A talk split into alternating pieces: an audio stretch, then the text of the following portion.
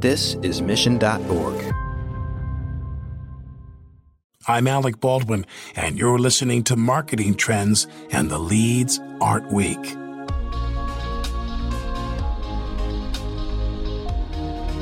Cutting the cord is not new. It's just getting more popular as companies such as Netflix and Hulu, which have each been around for more than a decade, continue to rise. But as consumers continue ditching traditional broadcasting platforms with more frequency, brands are being forced to find new ways to reach their audience. And one way they are doing that is through connected media devices and C T V. Unlike traditional broadcast platforms, which offer a limited amount of commercial inventory per show, C T V is providing brands more flexibility and thus more opportunity. When you think about what's possible in this new digitized version of T V, when you think about the fact that more and more consumers are cutting the cord, shifting to connected, it allows you to secure more reach than ever has been available before through connected television and online video inventory. But it also allows you to be more specific and more targeted in terms of how you buy that inventory. But how brands distribute to platforms and reach their target audience is the challenging part. Stephanie Gino, the Senior Vice President of Marketing at Innovid, is here to help. Innovid is an online advertising technology company that offers distribution and management of digital ads. And on this episode of Marketing Trends, Stephanie dives into how the company is harnessing C T V to change the ad game. Plus, she discusses the best practices for targeted advertising and why personalization is a great tool if you can get past its downsides. Enjoy this episode. Marketing Trends Podcast is brought to you by Salesforce. We bring marketing and engagement together. Learn more at salesforce.com slash marketing.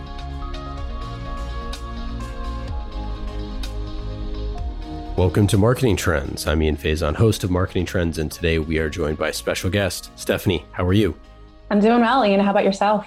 I am doing great. It's a great day to be talking about marketing, personalizations, video, C T V, all that fun stuff. Uh, we'll get into it. But first, how did you get started in marketing? Uh, so it's interesting. I, even though I knew early on that this is what I wanted to do, it, it actually took me several years to break into the industry. I've come to learn this is very much a relationship-oriented environment.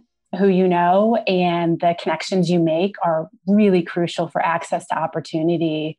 For me, when my resume inevitably ended up as, as one of hundreds in a stack pining for an entry-level marketing position, I turned to another field and, and actually got my start in corporate America working in human resources. It wasn't until about three years later when I had a colleague transition to a media agency that I, I finally got my foot in the door. Since then, I've had the experience of working across a variety of companies, starting with the media agency side of the business, then transitioning to a creative agency. I launched a consulting firm where I partnered directly with brands to audit and architect marketing technology stacks. And now I'm, I'm in the business of marketing, marketing technology. Uh, I've operated in a variety of roles in my fifteen plus now years in the advertising world. I got my start in sales. I then migrated to product management and, and ultimately found found my sweet spot in the strategy and communication side of the business. You know, what's so funny. I, I when you when you said MarTech, it's like I didn't even think of Innovid as as a MarTech kind of vendor because of the way uh, that you all work. But it's I, obviously you are. But it's just funny sometimes we we kind of like the way that MarTech is is so big now that uh, that a solution as uh, as cool as yours, um, the marketing solutions that you have, it's just funny to think of it like that. So for our listeners who yeah. don't know, can you share a little bit more about Innovid? Yeah, sure. So, you know, as I mentioned, I'm, I'm currently the global marketing lead for Innovid. So we are an independent marketing technology platform that powers consolidated ad serving, personalization, and advanced measurement for, for leading global brands.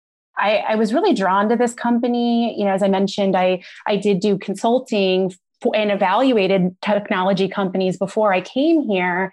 And, and what I love about Innovid is, you know, first, these days, marketing and technology go hand in hand.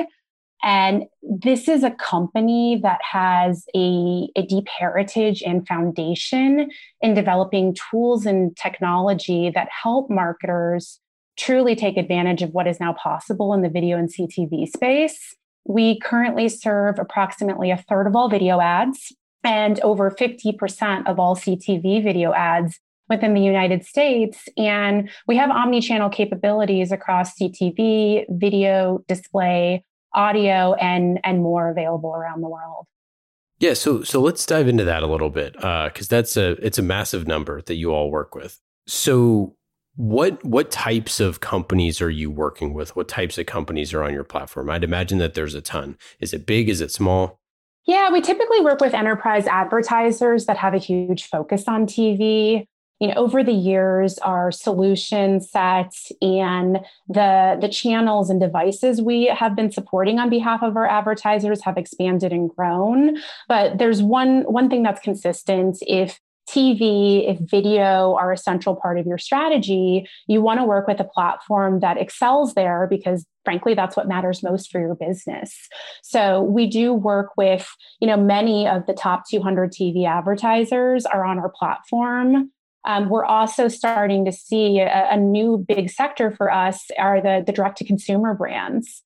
Um, you know, a lot of these brands typically have not, they're not coming from the same place as many of our other clients in that they're used to linear T V, but they're they're very savvy and they're very sophisticated in terms of how they think about streaming, how they think about digital, and how they think about driving reach through addressable channels. So definitely our our foundation and the majority of clients we've worked with historically are those major enterprise, big T V spenders. Um, but more and more, we're starting to see more of these digital natives come into our platform as well, because they understand that, you know, display has a role in a, a larger ecosystem. But, you know, the reality is it is, it is much more easy to excel in display. Video is complex and it's getting more complicated as the days go by and the streaming wars continue and create more walled gardens and more fragmentation and, and also more potential and possibility. So we've got a, a really nice mix of, of large established as well as smaller savvy brands working with us these days. That's so cool to hear. I think, you know, one of the things that, you know, really kind of started democratizing marketing so that, you know, smaller players could could play with the the big kids, you know, was video, was was things yeah. um, like that. Because, you know, historically video, I mean, we all know that video ads, uh, this is a sweeping generalization, but we generally know that video ads perform the best because they're the most engaging. Um, Absolutely. But they're extremely expensive. And if you're trying to meet, reach a massive audience, then they're very, very, very expensive because you're actually trying to get, you know, share of mind. When we have, you know, David Marine from Coldwell Banker, he wants to reach a large percentage of people at one period of time around a certain event or a thing like that. You know, for example, that is a much different play than, you know, someone who has a company uh, that is trying to, you know, reach potentially the same group of people, but doesn't need them all to think about it at the same time. So um, I, I'm curious, like how do the how do the smaller players get some advantages there, or uh, or not just advantage, but just access in general? Yeah, I mean, I think the the beauty of more television consumption moving to streaming or over the top environments is that it does create greater access and opportunity for all. Right. Not everyone can purchase those big T V spots and and work with, you know, broadcast networks. It's it's an issue of budget. It's an issue of scale and effectiveness. Um, we've also seen a lot of times these smaller partners, right? You know, I always use the example, if you're selling deodorant, your audience is everyone, right? Everybody has armpits. So we want to reach the entire universe. As we start to think about some of these smaller, more niche companies, you know, you may say, hey, I only want to target music lovers. And so the, the proposition of doing a traditional broadcast linear T V buy doesn't make a ton of sense. But when you think about what's possible in this new digitized version of T V, when you think about the fact that more and more consumers are cutting the cord, shifting to connected, it allows you to secure more reach than ever has been available before through connected television and online video inventory. but it also allows you to be more specific and more targeted in terms of, of how you buy that inventory. And, and that can come to life in a couple of different ways, right? You can go directly to these networks and these providers that now have a, a ton of inventory that's available uh, over the top, and you can negotiate with them the various audiences that you want to target. Another huge trend that we're seeing is a surge in programmatic buying, and that really becoming the norm, where you're now able to get hyper-targeted, hyper-granular, and also really efficient as it relates to C P Ms to determine not necessarily where I want to reach these audiences, but this is an audience that I want to reach. Um, and you now have a, an infrastructure in place from a technology perspective to find those individuals. And then more importantly, you know, another big value of T V becoming more addressable is also starting to tap into a lot of the great work and progress we've seen as it relates to creativity and personalization online being translated to, to the big screen. What what's kind of the state of of, of C T V? Like for, for those of our listeners who don't know, can you kind of give give C T V one oh one and, and then kind of where we're at? Yeah, so C T V, it's it's been it's interesting because we've been talking about the hypergrowth of C T V for years now, but we saw an inflection point in twenty twenty that I don't think anyone could have predicted. You know, March, April, the whole world was reeling from the COVID pandemic, uh, the impact that had on our society, and um, the implications as it related to a series of stay-at-home orders being implemented around the world and around the globe. And what we saw was that as people were no longer allowed to go out into the market and no longer allowed to, you know, really leave their homes, that there was a huge increase and a huge spike in content consumption. And the majority of that was shifting into connected television.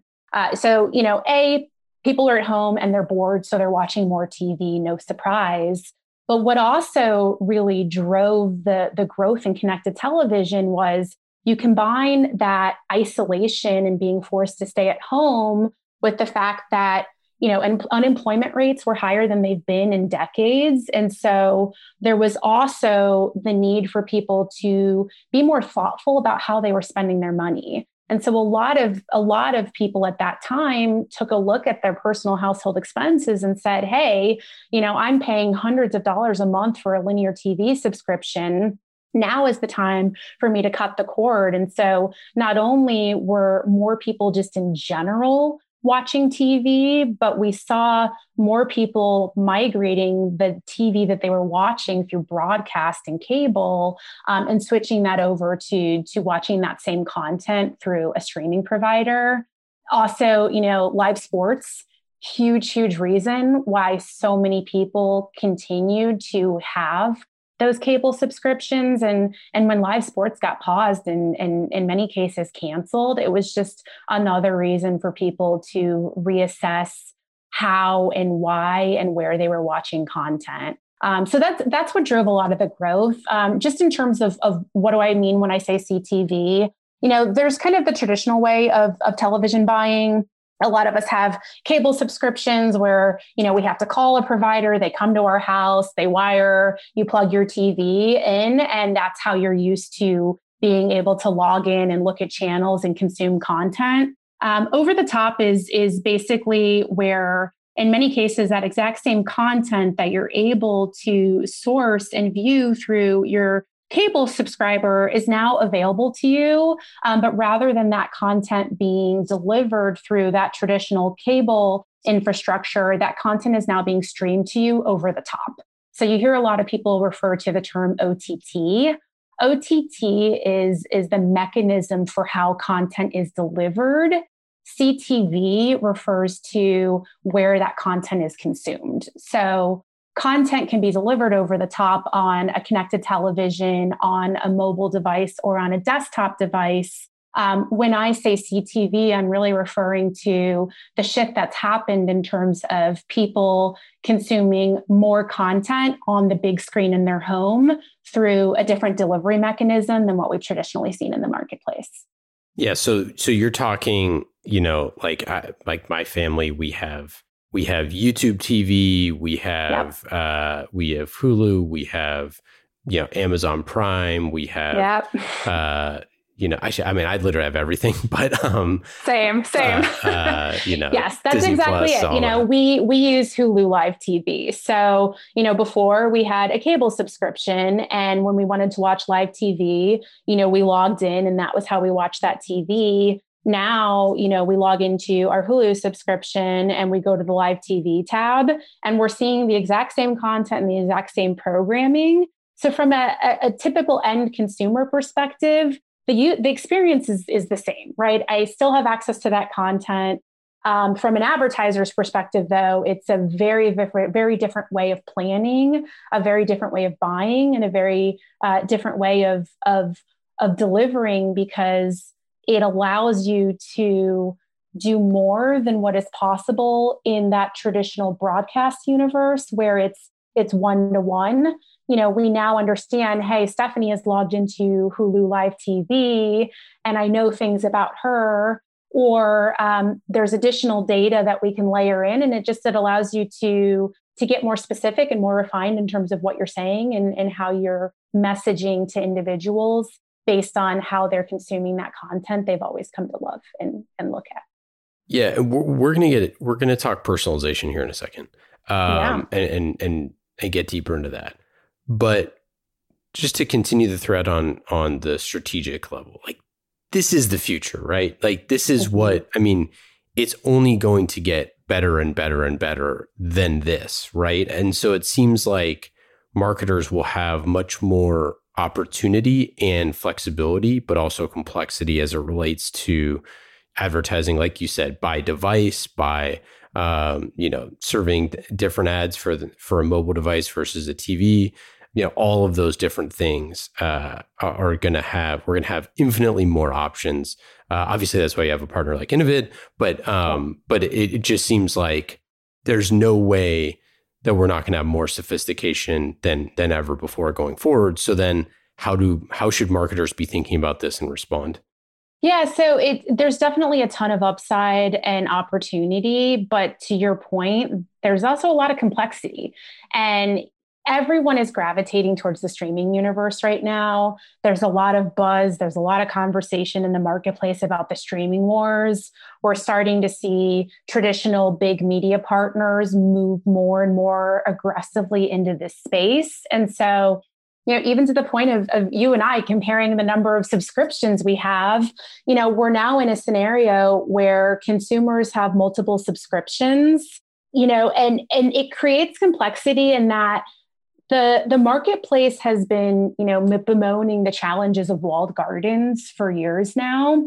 We're now seeing an increasing number of new walled gardens popping up within the C T V universe. And so what historically may have been, okay, I don't have access into these social platforms or these mar- large partners, now becomes, okay, T V is migrating over to this new universe, and I now need to buy television advertising across twelve different providers and twelve different networks. And it becomes increasingly important to think about, how do I connect the dots across all of these new marketplaces that are popping up? How do I make sure that I'm thinking about a universal currency for analyzing and measuring all of my digital ads, right? T V has historically been measured based on G R Ps. So that's not a, a metric. That's not a metric that exists in the, the digital world, in the digital space. So we're also starting to see, A, who, who are the partners, who are the platforms, who are the providers that you can work with that are going to build bridges or, or ladders into these new walled gardens and allow you to get that full three sixty degree view of the universe. But then more importantly, once you have access, how do you create a universal metric that allows you to have a, a baseline of comparison across all of these, these disparate systems? So you as an advertiser can start to think about macro effectiveness and macro efficiency across your buys, um, and optimize accordingly, because we still live in a universe where dollars and budgets are finite. And uh, it's important for us to be able to make those comparisons and, and be informed enough to make smart decisions that are going to drive our business forward. I love it. This is awesome. Um, Stephanie, this is this is great stuff, because I think that um, you're exactly right. You nailed it on the head. A lot of the old metrics are going out. And it's funny because like the, the quote unquote growth marketing people or growth hacker people or, or just, you know, the digital acquisition spenders that have that have spent so much time and effort optimizing on various different channels, that they they they were never even, you know, playing in this world ever, because they couldn't track any of it, right? And so now you open this world to them uh, first and foremost, which is huge. What are some what are some best practices here that you've seen? And maybe now it's it's a good time to talk personalization uh, and, and how we can really dive into the actual people who are who are watching uh, in a way that we we've just never been able to to figure out who those people are. Yeah. And, and really quickly, because you just said something really interesting, and, and I'd love to build off of that before we jump into personalization. You know, you're you're absolutely right. right. Measurement, we need to think about universal measurements. And there's a lot of companies, Innovid included, that are are doing some great work here. Um, but I don't want to I don't want to dismiss linear T V entirely, right?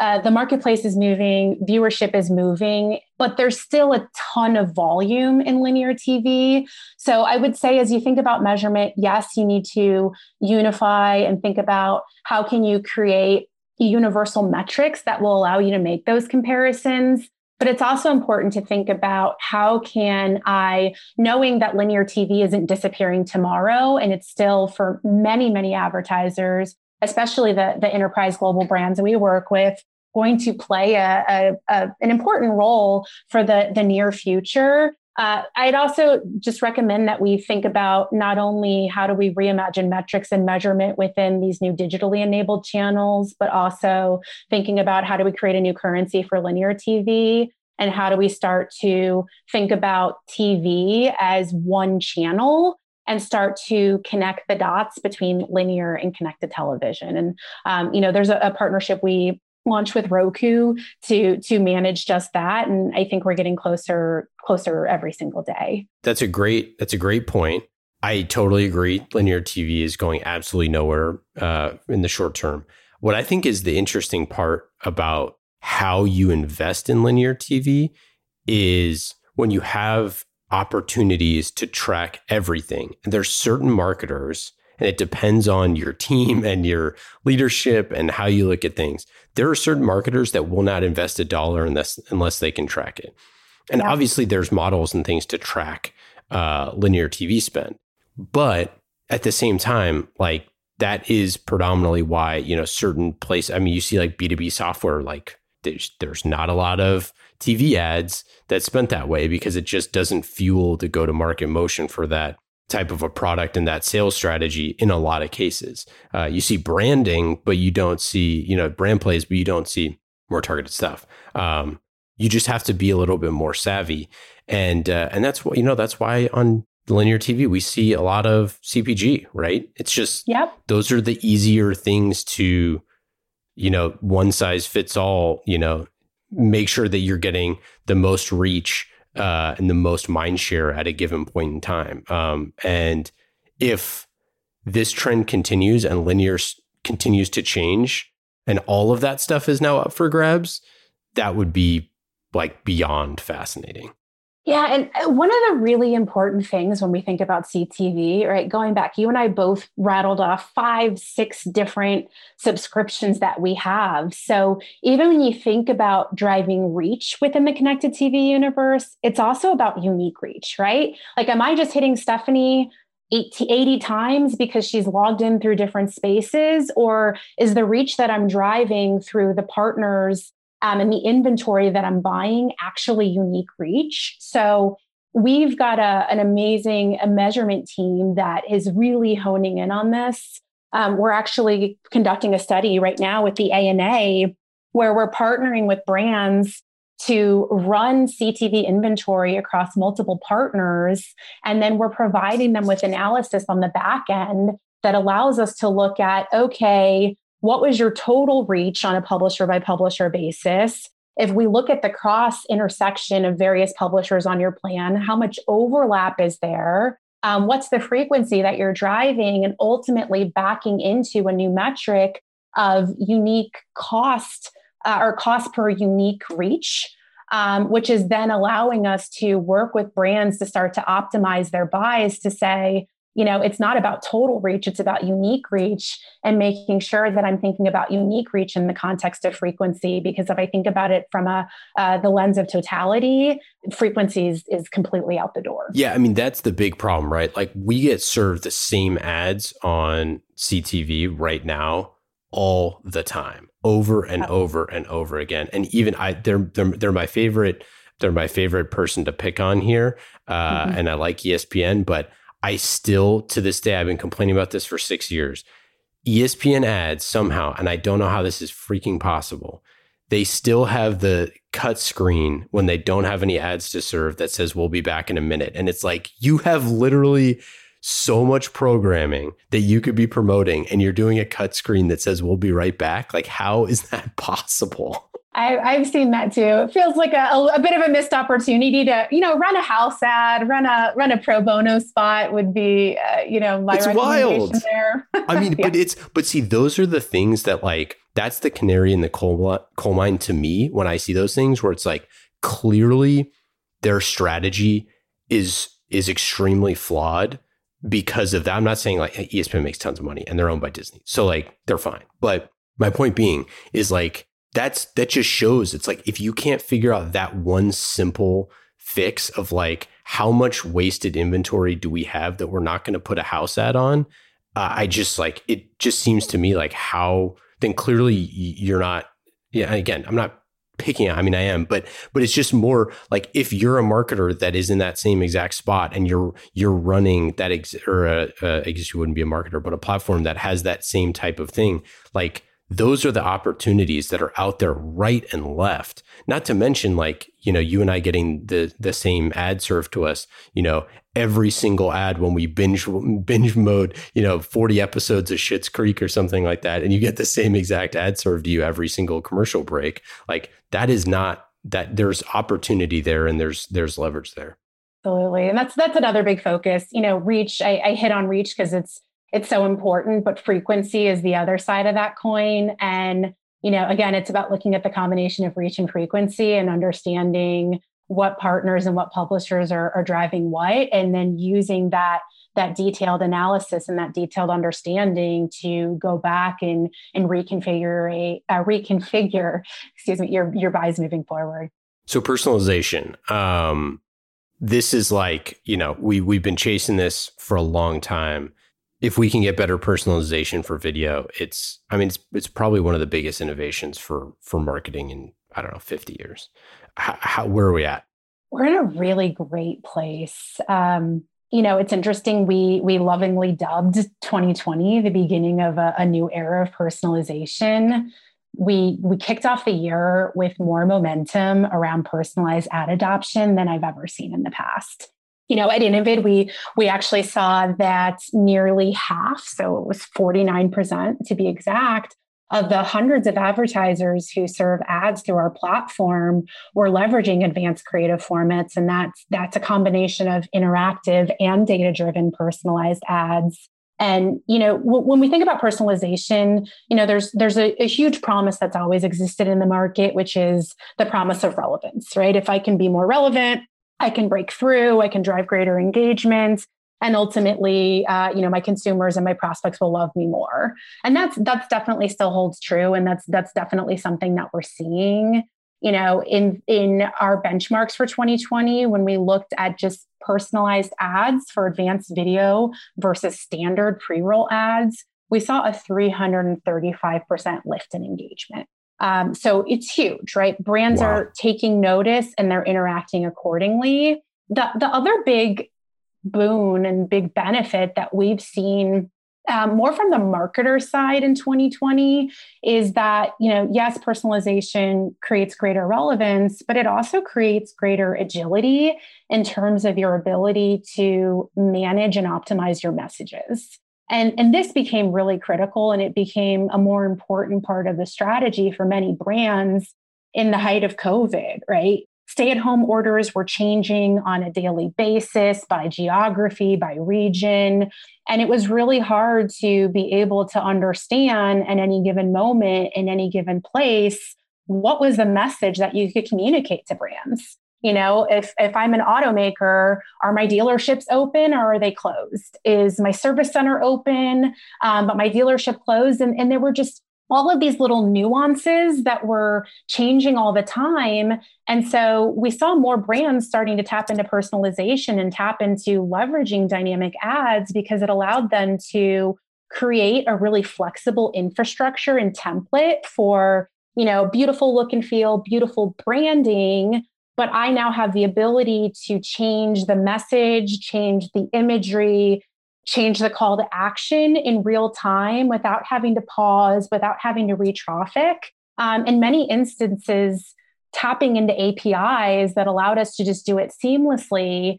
And it, it created an ecosystem where they could not only create greater relevance, but also have continuity in terms of what they were saying, um, and just stay present and stay top of mind in front of their customers. And so that was that was something that really took off last year. And, you know, we've got a lot of great workflows and integrations in place to support that. And, you know, we're seeing that that need for greater agility. I talk a lot to brands, and that is probably the the word of the year, um, or maybe the word of the back half of the year, was we need greater agility. We need greater flexibility. We need the the ease to turn on a dime. And so we're seeing that come through in a really powerful way as well. So if I mean, you're talking about three hundred percent. I mean, this is like massive. Like, mm-hmm. so that's why what I'm saying, like, you know, if the, if the biggest thing to happen to marketing, you know, in fifty years is Google, and then the next biggest thing is probably Facebook, you know, I'd say this is maybe third, I don't know, um, envelope math there. But I mean, you're talking about like a massive undertaking in the way that creative is made and distributed. And yeah. Persona, like hyper targeting different personas is now going to be completely different. I mean, if you're a car maker, why people buy a new car, you know, the one size fits all, uh, you know, ad of the of the Toyota Tundra ripping through the desert.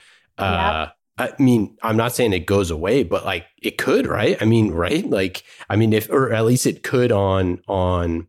Uh, on C T V, or it could in other places. Like that's the sort of stuff where you just think, like, how many consumers out there, you know, who don't know that they're getting personalized things now versus how many uh, are, are going to be out there in the future. Like we all, you hear people talking all the time, like Alexa's listening to me, or, you know, whoever mm-hmm. it is, they're listening. Uh, how do I know? It's like, yeah, because you search stuff all the time. Like we, like, for that thing, that's how they're retargeting you. But for video, like video is a totally different opportunity. So like, how can brands prepare for this?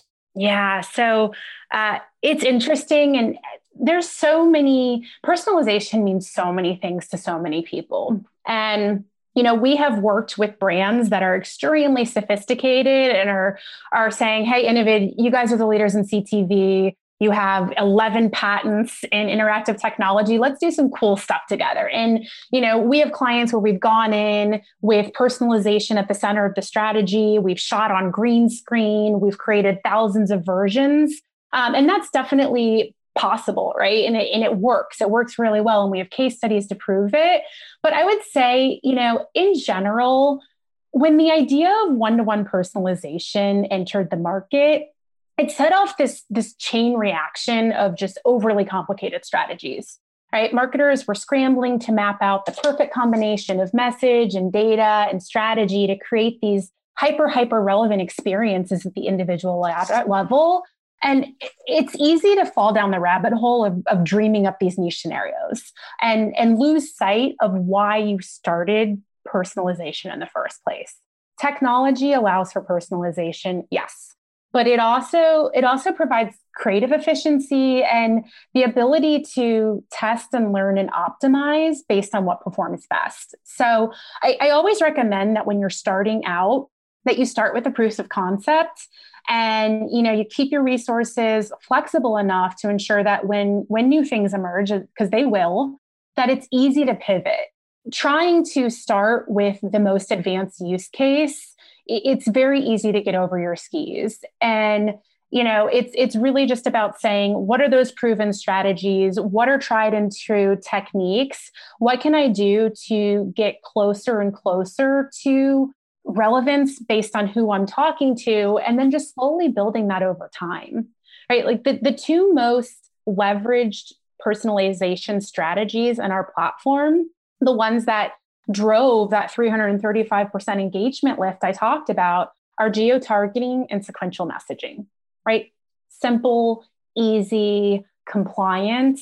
And it doesn't have to be hard to start with that sort of an approach.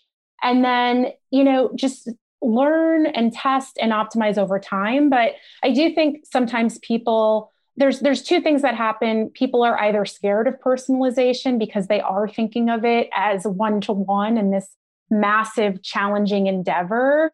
Um, so A, I would say it's it's better to start small than not at all. Start with these proven strategies, start with things that are simple and easy, and then build a runway and build a roadmap to getting to greater sophistication.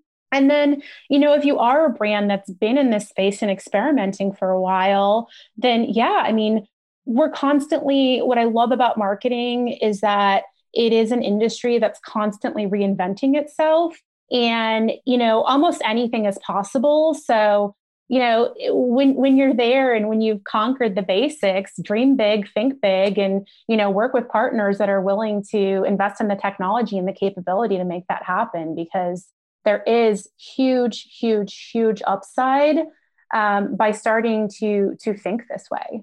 Yeah. So to to take an example, my favorite ad right now, and I think a lot of people's favorite ad in the market right now, is the Progressive turning into your parents ad. It's, I think it's the best ad probably in, in years. Uh, I mean, you hear people talking about it like, I mean, I always say, you know, marketing is supposed to be remarkable, remarkable. So you got to talk about it to other people. You hear people actually like talking about it and their, their ads. So good job, Progressive. Um, but you take a campaign like that, hugely successful.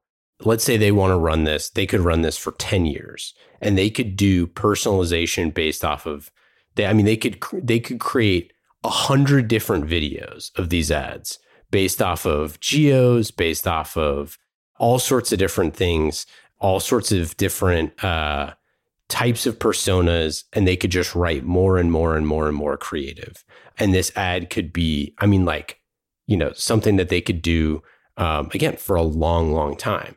In addition to running kind of like their, their, you know, the linear T V, the like large, large ad spends. I mean, do you think that things like that, I mean, we had, we had a while ago, uh, we had, uh, Lomit from, uh, from I M V U on here talking about how his marketing team, basically they have it, they have A I and then they have creative, and basically their creative, their creative team creates like hundreds, their whole job is just creating hundreds of, of different versions of creative.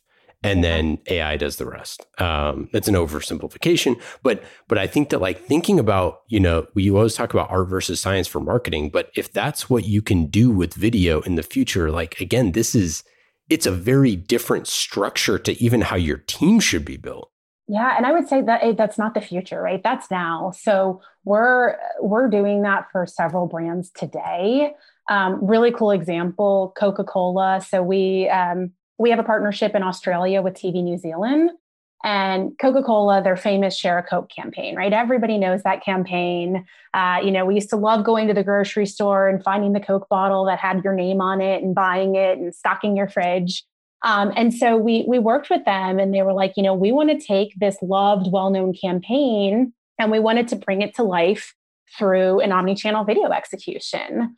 And so we were able to partner with them. They have first-party subscriber data, um, which allowed us to be able to say, okay, Ian's logged in, so we know this person is Ian. They then gave us, you know, we worked with them on the list of all the names. We used our rendering engine to generate hundreds of personalized videos. And then we were able to dynamically serve those. So when you were watching the ad, when, you know, the model at the end held up the Coke bottle, it actually had your name included within the Coke bottle on the video screen.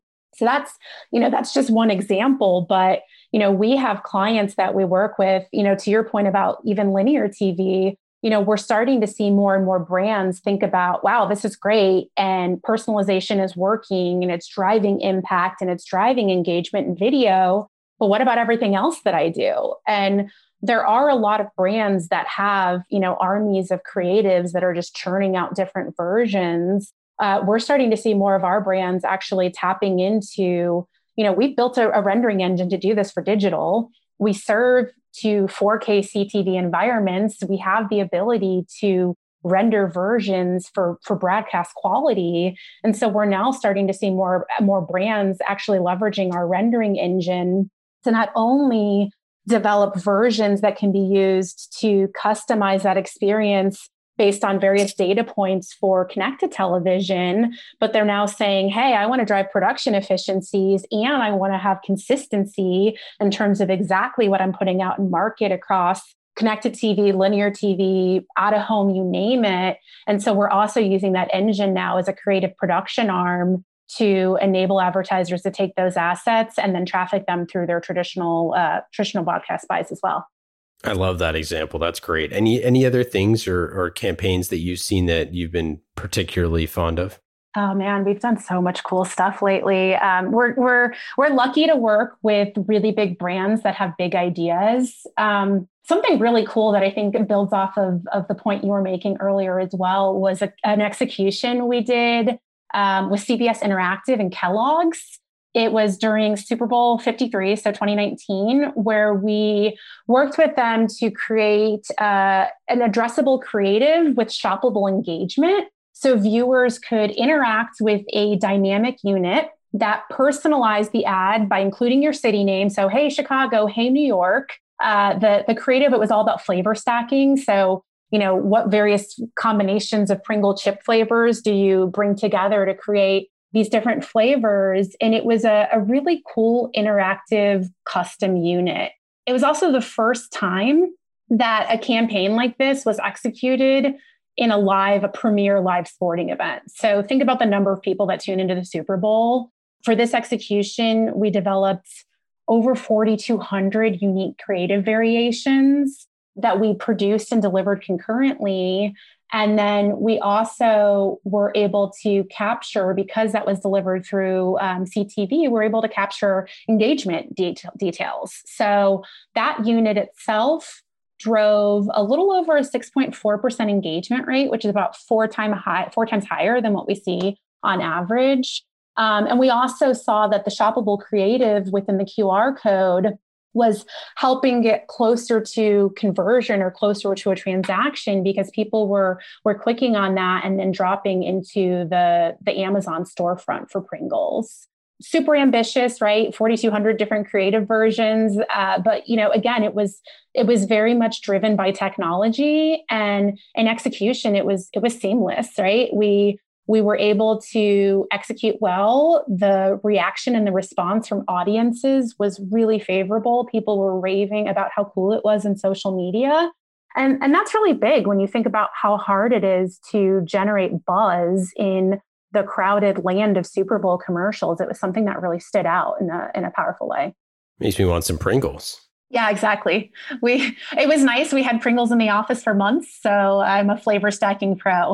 uh, that's pretty good. Okay, before uh, before we get to our lightning round here, um, and Ian, any other thoughts on uh, on personalization or or types of ads that are that are most likely to perform, or, or pieces of advice uh, about about how to do this? No, I mean, I will say, I think one thing that's really interesting. We always, you know, we're really big on data, so. We do benchmarks every quarter. We have a dashboard called Innovate I Q, where every month we're sharing various trends um, on what's happening for, for different verticals in the market. I think one really cool thing that emerged last year is the concept of consumers starting to understand that interactivity is something that they can expect on the big screen. So people are used to being able to interact with creative on their mobile devices these days. Um, they're used to being able to interact with creative on their desktop devices. Um, but being able to actually interact with content and T V is a little bit newer. Um, but we did start to see some really interesting data and some trends that are showing that people are learning that, hey, this is a new behavior and I can start to interact. And, you know, I think over time, one of our, our hypotheses is that more and more people are going to get that they can use their remote control versus their, their mouse or their fingertip to start engaging with T V content and, you know, getting into more interactive, more immersive experiences and, and being able to, to spend more time with advertisers. You know, and it's it's great for brands as well, because one of the things we look at when we serve interactive, creative, and connected television is how much time are you earning with your cut with your consumers. And what we saw last year is that on average, an interactive creative spot earned an additional eighty-three seconds of time with your consumer. And you know, when you do the math and you think about the fact that the average spot is thirty seconds. You know, that's almost three times the amount of time that you're getting to spend with your customer, simply because you're including an interactive element, you're allowing a pause from that ad experience, and then you're getting them to engage deeper with your brand and explore more of your content beyond what you could have fit into that traditional pre-roll thirty second spot. Stephanie, this is just awesome stuff. Um, we're, we got to have you back to uh, to to talk more on, on this stuff, because it's uh, it's yeah, just so good to. and it's it's so cutting edge. Um, But we got to get out of here. So let's get to our marketing trends lightning round. These questions are fast and easy, just like marketing with Salesforce. You can go to salesforce.com slash marketing to learn more about marketing on the world's number one C R M. That is Salesforce. Lightning round question. Stephanie, are you ready? I'm ready. What is your favorite place to go on a hike? We go up to Evergreen. I'm in Denver, so we go up to Evergreen, and there's, I wouldn't say there's a favorite place, but we always just like to try different trails. And I've got my, I've got a little hiking backpack for my son. So uh, the mountains of Colorado. If you weren't in marketing at all, what do you think you'd be doing? I think that I would be an entrepreneur of some kind. I love building. I love creating. It's part of what drew me to marketing. So I, I would love to start something. Is there one habit that you picked up in the last year that you're going to keep going in twenty twenty-one? Uh, keep going, probably not, because I picked up a ton of bad habits. Uh, the habit I do not want to continue into twenty twenty-one is my daily Twix habit. So I'm trying to uh, counteract some of my COVID couch behaviors. COVID couch. I haven't heard that. That's good. Um, do you have a, uh, a podcast, a book, a T V show, anything like that you've been binging recently? So I, we just finished watching The Mandalorian season two, oh, and yeah. now we're we're on we're on to um, WandaVision. So I'm a big I'm a big Disney fan. I like the sci-fi. What's your best advice for a first-time head of marketing? Invest in your people. Um, surround yourself with people who are smarter than you. Uh, I think sometimes people want to always be the smartest person in the world, in the room. And I've, I've found that I'm always looking for people who are smarter than me, because I think the, the sum of the parts is what's most important. And I, I want us all to make each other better. Well, everybody go check out innovid dot com um, and, and, and see all the different options there. Um, Stephanie, you're awesome. Thanks again for joining. Any, uh, any final thoughts, anything to plug? No, thanks for having me again. You know, we talked about a lot of great data and insights here. We are very much a data-driven company. I'm a data-driven marketer. So um, check out our dashboard, Innovate I Q. You can find that on innovid dot com. And uh, yeah, sign up to our newsletter. And as our, our new benchmarks, we've got global benchmarks coming out soon, are available. Those will hit your inbox. I love it. Thanks again. Take care. Thank you. Take care. Marketing Trends Podcast is brought to you by Salesforce. Discover marketing built on the world's number one C R M, Salesforce. Put your customer at the center of every interaction. Automate engagement with each customer and build your marketing strategy around the entire customer journey. Salesforce. We bring marketing and engagement together. Learn more at salesforce.com slash marketing.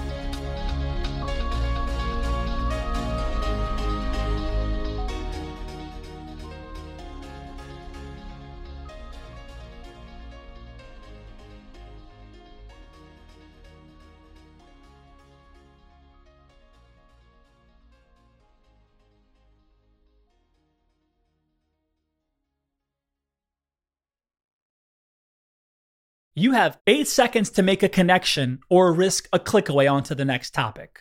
The difference lies in your ability to deliver relevant experiences to your audience across devices and across channels. But delivering on a really great experience is impossible without the right people and the right technology. You've got the right people, but your technology choices will make or break someone's experience with your brand. At the center of gravity of your digital experience, Brightspot Content Management System can deliver relevant content, personalized experiences, and cross-channel synergies to create unforgettable brand experiences, so you can be a bright spot in someone's day. Head over to brightspot.com forward slash marketing trends to find out right now. From global crisis to hunger relief efforts, the messages you deliver save lives, inform important decision-making, and help keep communities safe and sound. The speed and scale of your content needs to be delivered faster and on a much larger scale. Brightspot Content Management System has supported some of the world's largest brands to communicate on a global scale. From Johnson and Johnson sharing critical information with their customers to helping Whole Foods tell their brand story to a global audience. Brightspot is designed to handle rapid iteration and personalized messages to those you care about most. Learn more at brightspot.com forward slash marketing trends.